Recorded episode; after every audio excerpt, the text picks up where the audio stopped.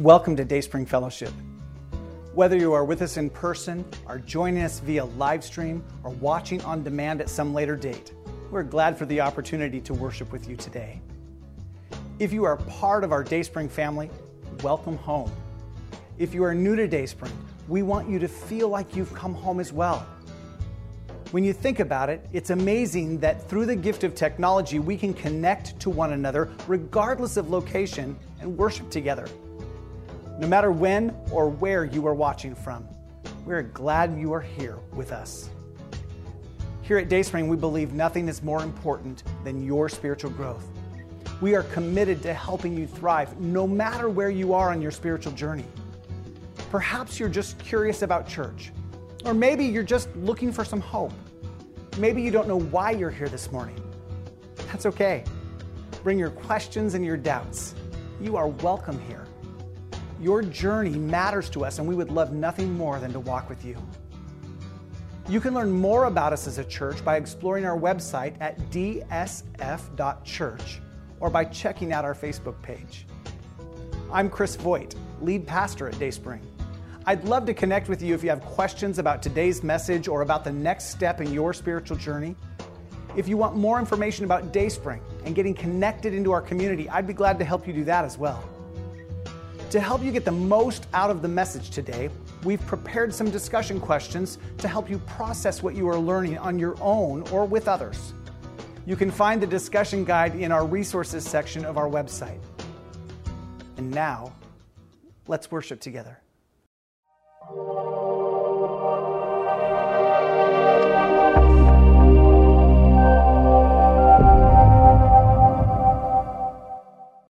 Well, last week, uh, I gave a few shout outs to some of our day springers uh, who recently began their journey uh, together in marriage.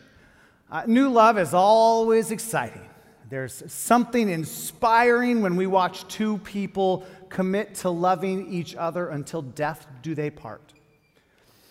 Of course, we know that it's much easier to start a marriage than it is to keep one together through the long haul.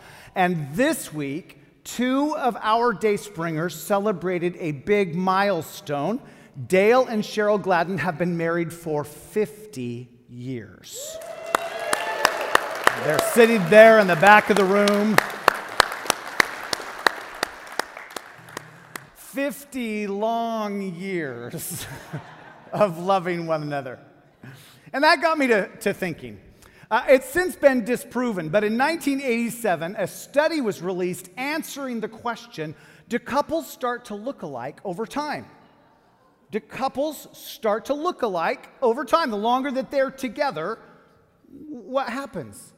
Uh, let me give you a couple of examples from pop culture, thanks to BuzzFeed.com. Uh, you'd have to live under a rock to not recognize the name Justin Timberlake. He is one of the uh, most talented artists in the music world, and he has certainly begun to, to find a place in the acting world as well. He has been married to actress Jessica Biel for nine years. Now, I know that a paltry nine years isn't anywhere near Dale and Cheryl, but here's how much Justin and Jessica look alike now. Uh, here's one for you sports fans. Uh, even I know who Tom Brady is. He's got seven Super Bowl rings in his collection, uh, which still leaves room for his wedding ring. He's been married to supermodel Gisele Bündchen for 12 years. And look at how much they've begun to look alike. One more from the celebrity world Denzel Washington is one of my favorite actors. Uh, this two time Oscar winner for Training Day and Glory has tackled just about every movie genre. Uh, he and his wife, Pauletta, have successfully navigated marriage longer than most Hollywood stars. Uh, they've been married for just shy of 40 years. And look, they could be stunt doubles for each other. I mean, if Denzel ever played the new Mrs. Doubtfire. Okay, so that, that brings us to Dale and Cheryl Gladden. 50 blessed years. Here they are on their wedding day. And here's a picture from just last week at their anniversary celebration. I think Cheryl told me that the little helper was a grandnephew. Okay, here's Dale, and here's Cheryl. Let's do a little Photoshop magic, and voila. what do you think? Well, as I said, the 1987 study was disproven over time. We don't begin to physically look like one another, but we do begin to act like one another. We pick up mannerisms and speech patterns of each other over time as we do life together, kind of like we do in our relationship with Christ. Now, today we're going to conquer the rest of chapter 4 of 1 John. And if you're just joining us for the first time here in the room or online, we are spending the summer working through the Apostle John's letters to the churches in Asia Minor, an area we know better as Turkey. As we've seen so far, the, the longer we are in fellowship with God and other Christ followers, the more mannerisms and patterns of behavior that we begin to share. We, we begin to look like Christ. Uh, not physically, of course, but we begin to think like Christ, believe like Christ, and act like Christ. Uh, all of that is a byproduct or an outcome of fellowship which we learned isn't a word that describes a shallow relationship. Uh, instead, fellowship happens at deep heart levels when we let people and, of course, God see us as we really are the good, the bad, and the ugly. We might also call it intimacy in that we let people see into me. We are truly known, loved, and accepted. And over time, that fellowship expresses itself as joy, walking in the light, and discernment. Three mannerisms or characteristics that, as we've already discovered, help to assure us of our salvation in Christ when we experience doubt. And the lack of those characteristics gives us clues to a fellowship problem that we can explore and grow in. Uh, the lack of joy, for example, uh, gives us a growth area. Dancing with the dark instead of walking in the light gives us a focus area to grow in. Now, for those of you watching who might just be exploring the claims of Christ, they also give you a way to recognize a Christ follower if you need some help finding answers. Although, to be sure, often we aren't very good at living these characteristics out faithfully. So, if you're just checking out Jesus or skeptical of Jesus because of the way you've seen some of his followers act, start with what the Bible says. Use that as your benchmark. We'll fail you, but God's word never fails. And as always, if you are joining us in the middle of this series, you'll find all of the previous messages on our website and YouTube channel if you want to explore further. Now, as we move into today's passage, let me ask you a question. What is the love chapter of the Bible? 1 Corinthians 13 is the answer that we typically give. 1 Corinthians 13. Besides Psalm 23, pieces of it are probably some of the best known Bible passages, both in and outside of the church. It's often recited at weddings as a nice aspirational poem, but it isn't a poem. And though it might be aspirational, the Apostle Paul wrote it to challenge us and paint a practical picture of how to love like Jesus commanded. You see, Jesus was born Jewish.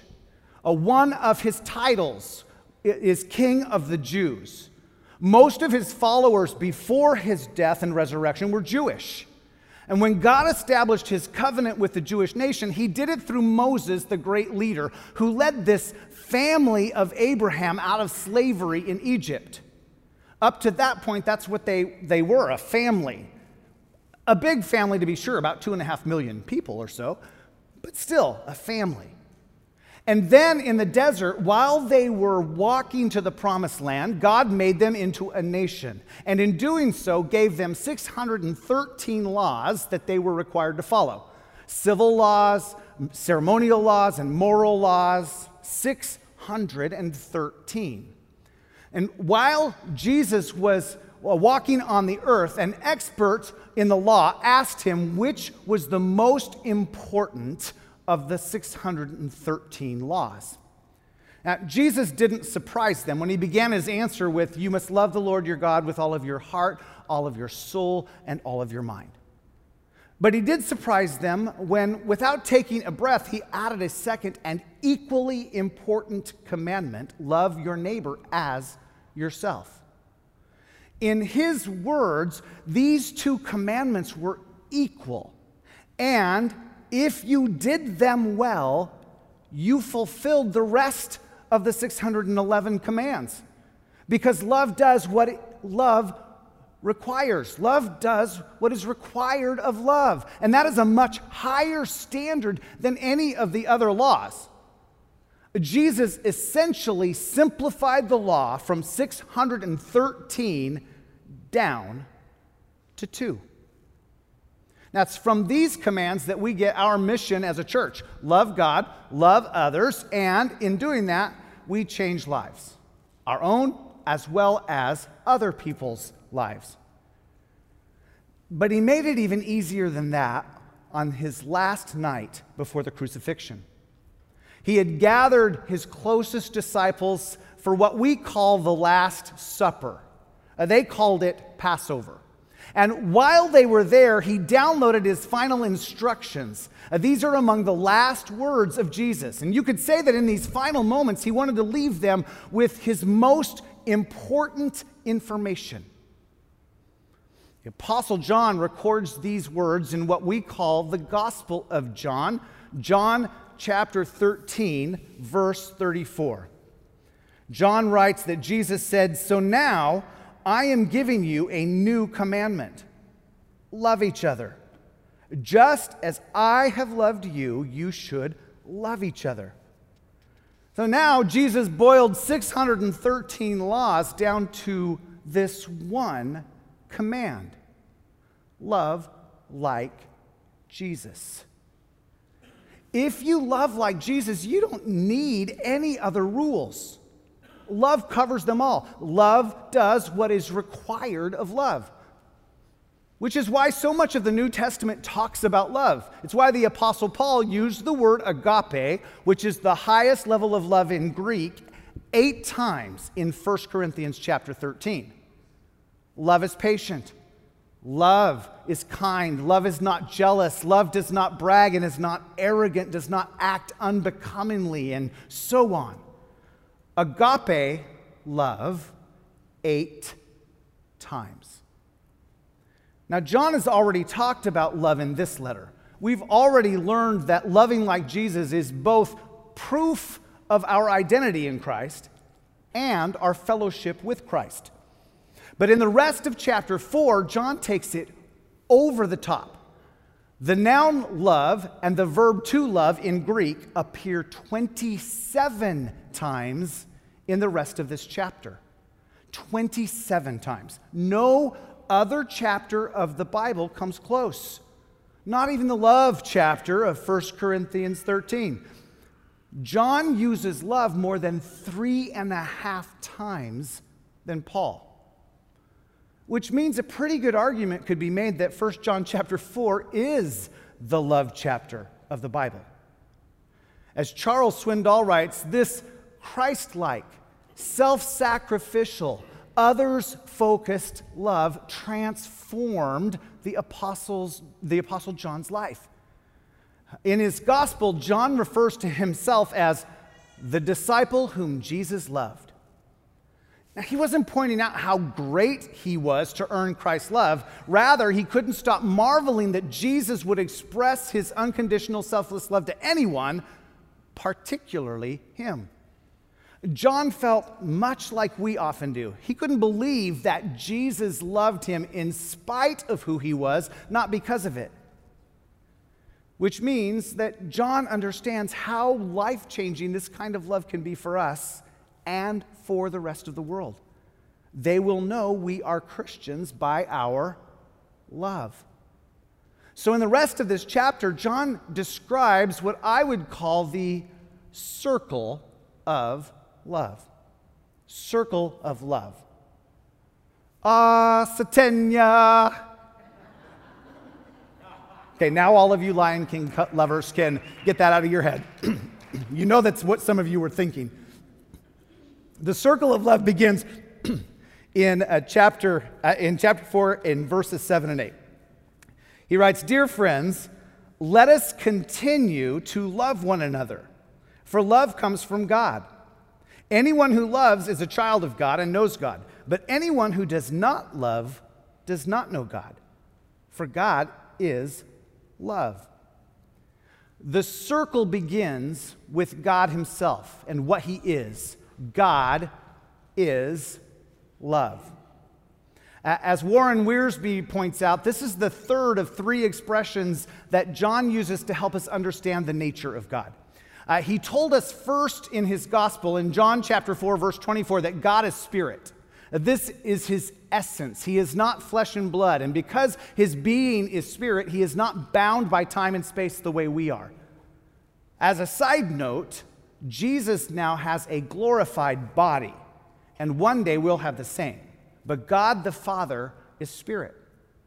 And then in 1 John chapter 1 verse 5 John told us that God is light. And while his spirit refers to his essence, light refers to his holy nature. The Bible uses light as a symbol of holiness just as darkness symbolizes sin. So we are called to walk in the light because in our adoption, we received his holy nature. And then here, John tells us that God is love. Now, the reverse is not true. Uh, love is not God.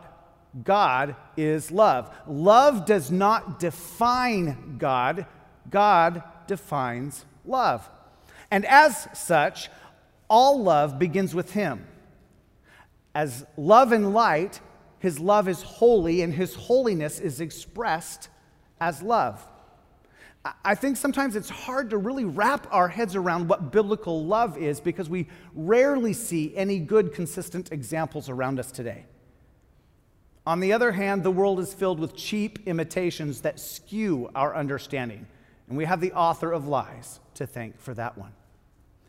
Love that is born out of the very essence of God must be spiritual and holy because that's what the source is. This is what makes love the litmus test for the Christian faith. Since God is love and we have claimed a personal relationship with God or been born into God, we must reveal love in the way we live. And here in verse 7, the word know K N O W, is a verb, and it is used to describe the intimate union between a husband and wife. Meaning that to know God is to be in a deep, intimate relationship with Him. It isn't just a matter of intellectual understanding. Knowing is based on the intimacy of a shared life and love with the God of the universe. But don't confuse any kind of love as knowing God. While God is the source of all love, all who love don't necessarily know God. There are lots of shallow expressions of love in the world uh, around us, and, and, and, not, and lots of non Christians even love sacrificially for their family and friends. But that doesn't mean they know God, as John means here. Without a personal experience of God, their love is simply an echo of being created in the image of God, in the same way that ours is. Uh, it's not, it, uh, their love isn't powered by the Spirit of God in the same way that ours is. Uh, the bottom line here is that if we claim to know God, we must be affected by God. And as such, must become what God is which is expressed through love. So the circle of love begins with God because it finds its source in the very definition of love. God is love. But it doesn't stop there. Let's continue uh, reading uh, in the next few verses. Verse 9 uh, God showed how much He loved us by sending His one and only Son into the world so that we might have eternal life through Him. This is real love.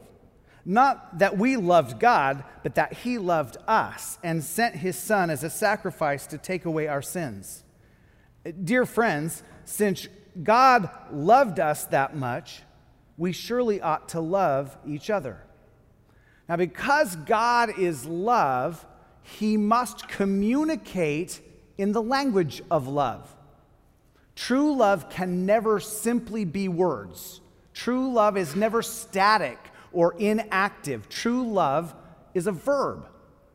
So love did what love does He gave Himself away. And that's the next part of the circle of love. God gave Himself away to us, He sent His Son. The greatest expression of God's love was revealed or manifested itself in some translations to us in Jesus. In the original language, this conveys the thought of being brought out into the open, of, of the secret being made known, the hidden revealed. Hebrews chapter 10, verse 1 says that the old law kept God's love in the shadows, hidden behind religious ceremony. Jesus brought it into the light. Now, this is the only place in this letter where John uses the phrase one and only Son. And it means unique, the only one of its kind.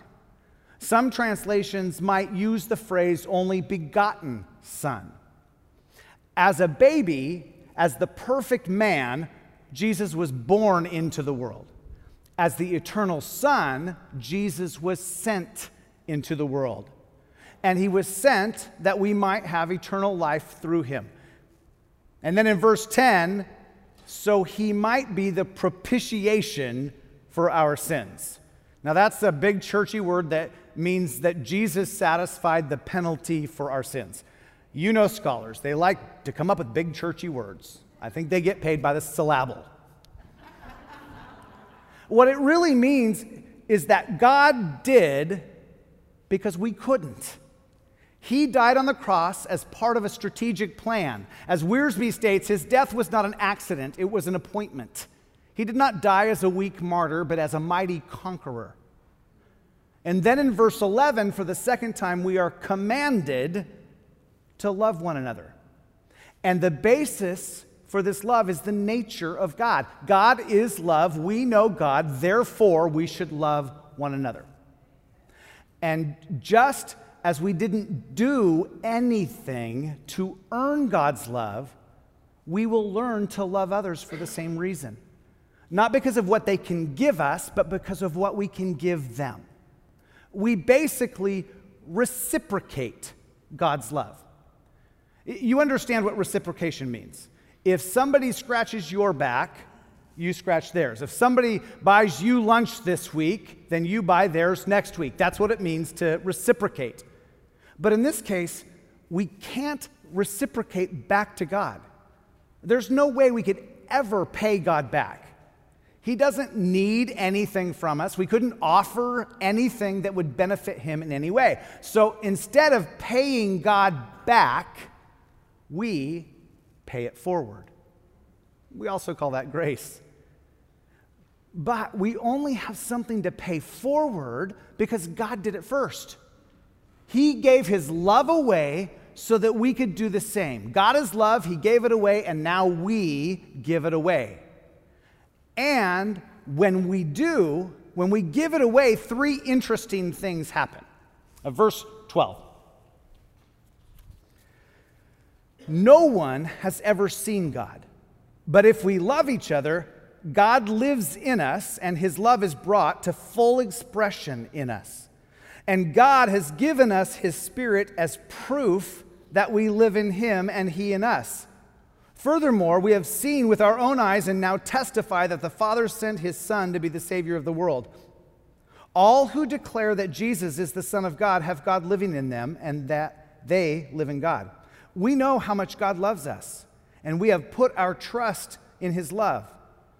God is love, and all who live in love live in God, and God lives in them.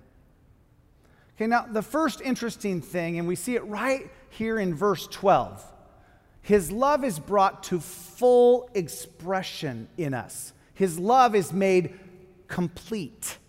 When we love, we complete the circle of love.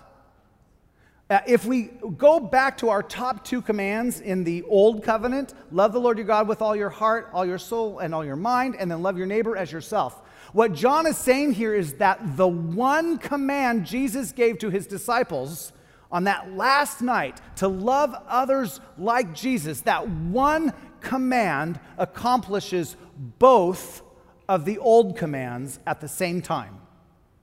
When we love like Jesus, our love for others flows through them and back to God, completing the circle. When we, we, we love God when we love others. Without others, we can't complete the circle. We don't really love God. Now, in the original language, the word for full expression means complete, brings to an end, finish accomplish. When we love one another, God's love accomplishes its purposes. Which also brings us to the second interesting thing. This perfected love reveals God to the world. No one can see God, but when we love, we reveal God we testify. Our lives become a living testament to the truth that God lives us and we live in Him. And when we love like Jesus, we look like Jesus.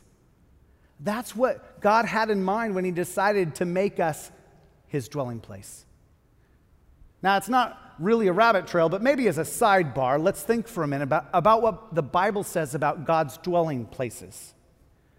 In the beginning, way back in the Garden of Eden, God walked with Adam and Eve. He fellowshipped with them in a personal way until sin broke that fellowship. But Genesis goes on to describe men like Enoch, Noah, and Abraham as men who walked with God.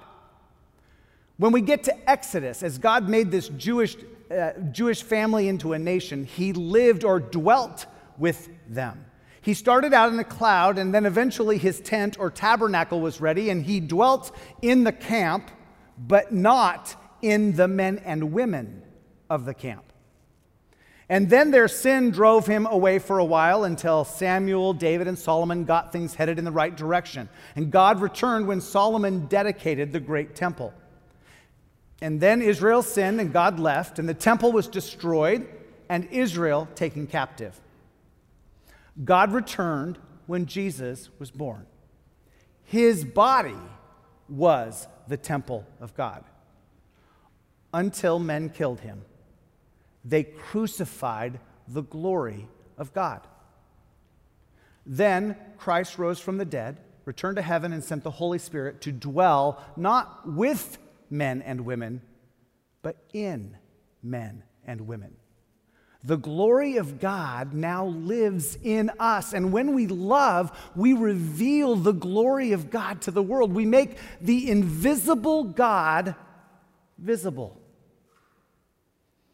There's an important little word that shows up six times in verses 12 to 16 abide. Now, we've talked about it already in this series. To abide in Christ is to remain in him, remain with him, so that no sin comes between us. When we, imbi- when we abide, he empowers our love, and the world sees Jesus. That's the second interesting thing, but that ain't all, folks. We see the third interesting thing beginning in verse 17. And I'm going to take it all the way through the rest of this chapter. And as we live in God, our love grows more perfect. So we will not be afraid on the day of judgment, but we can face him with confidence because we live like Jesus here in this world. Such love has no fear because perfect love expels all fear. If we are afraid, it is for fear of punishment, and this shows that we have not fully experienced his perfect love. We love each other because he first, he loved us first. Now, if someone says, I love God, but hates a fellow believer, that person is a liar. For if we don't love people we can see, how can we love God whom we cannot see? And he has given us this command those who love God must also love their fellow believers. Now, popping back up to verse 17, when we love like Jesus, God's love is made complete as it returns to Him. At the same time, it reveals Him to the world as it moves through them. The third interesting thing is that when we love like Jesus, it perfects us as well. Perfect here conveys the idea of maturity and completeness. Loving like Jesus grows us up. If you really want to boil down spiritual growth to its essence, it's loving God with more of your life every day, which can only be done by loving others. And if we jump to verse 20 again, we see the idea that loving God is equated to loving people. You can't have one without the other. Loving others is the mechanism God has given us to grow in our love for Him. So let's put this into perspective for a moment. When you don't treat someone with love, from John's perspective, when you hate someone, but we don't like to think of it that way, it's too convicting. So when we are less than loving to the barista who got our coffee wrong, we are being less than loving to God. When we curse the guy who cuts us off on the freeway, we're cursing God, even if we only use our inside voice and not the outside voice. When we badmouth our boss or our spouse or politicians, we are badmouthing God. When we yell at our kids, we're yelling at God. Imagine yelling, God, go clean your room, in that exasperated voice that you use when your kids have brought you to the brink of insanity. You get the picture? I'd bet, like me, that you can think of one time in the past week when you've mistreated God this way. Maybe more. John is really elevating the priority of love, isn't he? Now, as a side benefit, as we see in verse 18, uh, it's, it's that we have confidence that we will face Jesus without shame. You right, remember that thought from chapter 2, verse 28. We'll have no fear. Love, perfected in us, casts out all fear. And I'd guess that after today, we have a better understanding of what this phrase means.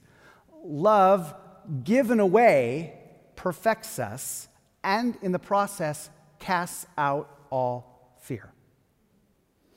If we don't give love away, it can't make the return trip to heaven, and it's never perfected. If we don't pay it forward, it remains incomplete. And incomplete or imperfect love breeds fear. Hmm. The more you keep, the less you have. Now, there's a thought. Now, I guess that most of us know all of this is true. We probably knew it before I ever started talking. In fact, some of you think that the point of a sermon at church is to give you more or better information about God, and that is spiritual growth. Nope. Every sermon should help you love more.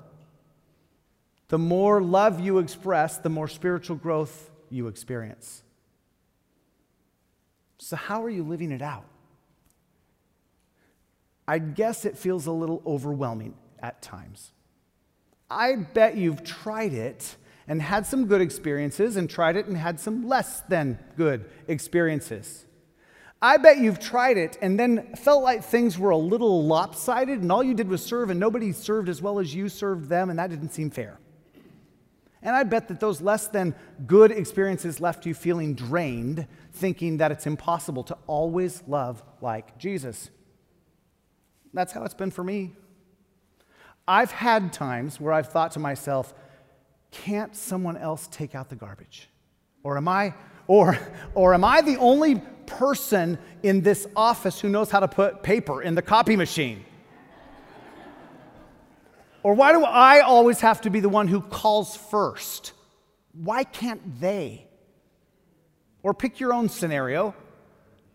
And I've realized that in those moments, what leaves me drained is that I've put the wrong person on the throne. I'm trying to return love to myself. I'm thinking of me first and what I deserve, and nothing good happens in my spirit when I'm the center of my world. But before you jump ahead, and let me also say that it doesn't work to put Dee Dee or my office mates or my friends on the throne either. That might feel good for a moment, but it will still leave me and you feeling drained in the, in the long run. The only way this works is to love while we abide, and that means God has to be on the throne. Loving Him has to be the motivation. And when you get that right, perfected love fills you, it never drains you. That's how and why you pay it forward. And that always feels good. When I take out the garbage because God left it for me, it changes my thought process. And I love Dee Dee and Josh like Jesus in the process. When I fill the copier so that it's ready for God when He needs to make a copy, something in me changes. And I love my office mates like Jesus in the process. When I call someone to bless God, someone gets blessed. And frankly, it's also usually me but I also love like Jesus in the process. Like for this to work, we have to keep our eyes in the right place, and perfect love does its perfect work. But don't take my word for it. Try it for yourself. Here's your assignment for the next week.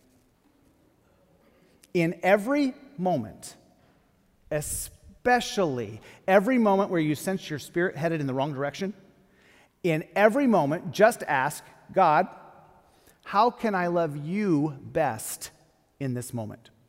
How can I love you best, Father?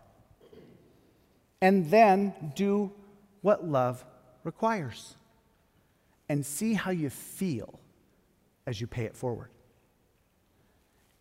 And if you're really brave, tell me about it. I'd like to hear. Let's pray.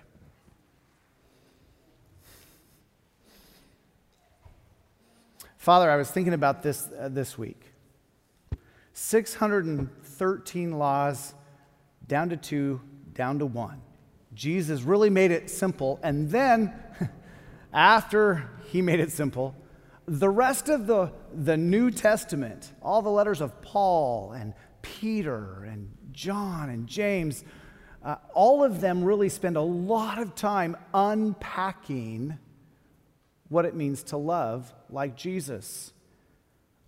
Probably because we're so dense we couldn't figure it out on our own.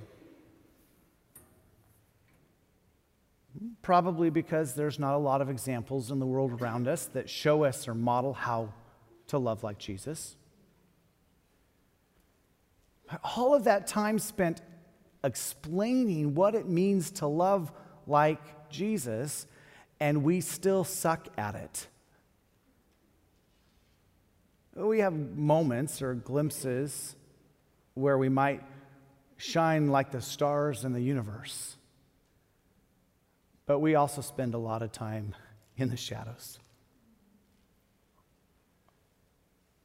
Our light is often dim. So, Father, teach us what it looks like to love like Jesus in our context. Wherever you've placed us, at, at work, home, with our friends, with our family, teach us how to love like Jesus when we're, when we're caring for our kids and our parents. Teach us to love like Jesus when we're driving our cars and when we're waiting in line and when someone uh, doesn't meet our expectations and disappoints us. Teach us to love like Jesus, and may we step forward in obedience with the thought that, it, that we're not really loving others, so to speak, but we're loving you through others.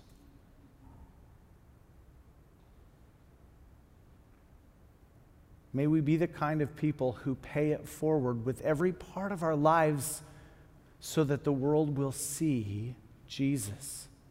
We'll see that Jesus changes lives. We'll see the light that shines in the darkness. We pray in the precious name of our Savior. Amen.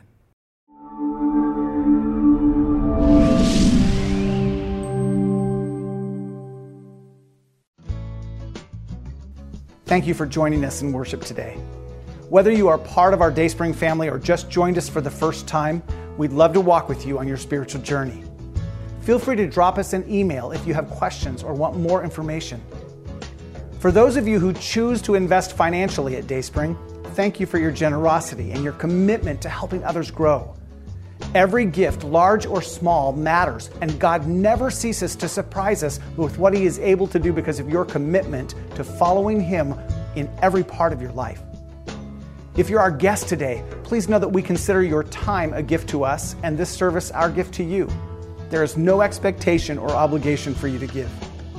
For those of you who would like to partner financially, there are three easy ways for you to give. Please see the online giving section of our website or text GIVE to the number on your screen. And for those of you who still use them, you can also mail a check to us. We'd like to thank those of you who subscribe, like, and share these messages with your friends. If you are listening on our podcast, feel free to leave a review. More of Jesus is the answer to all of life's problems, and we appreciate your help inviting others to check him out. We'll see you next week.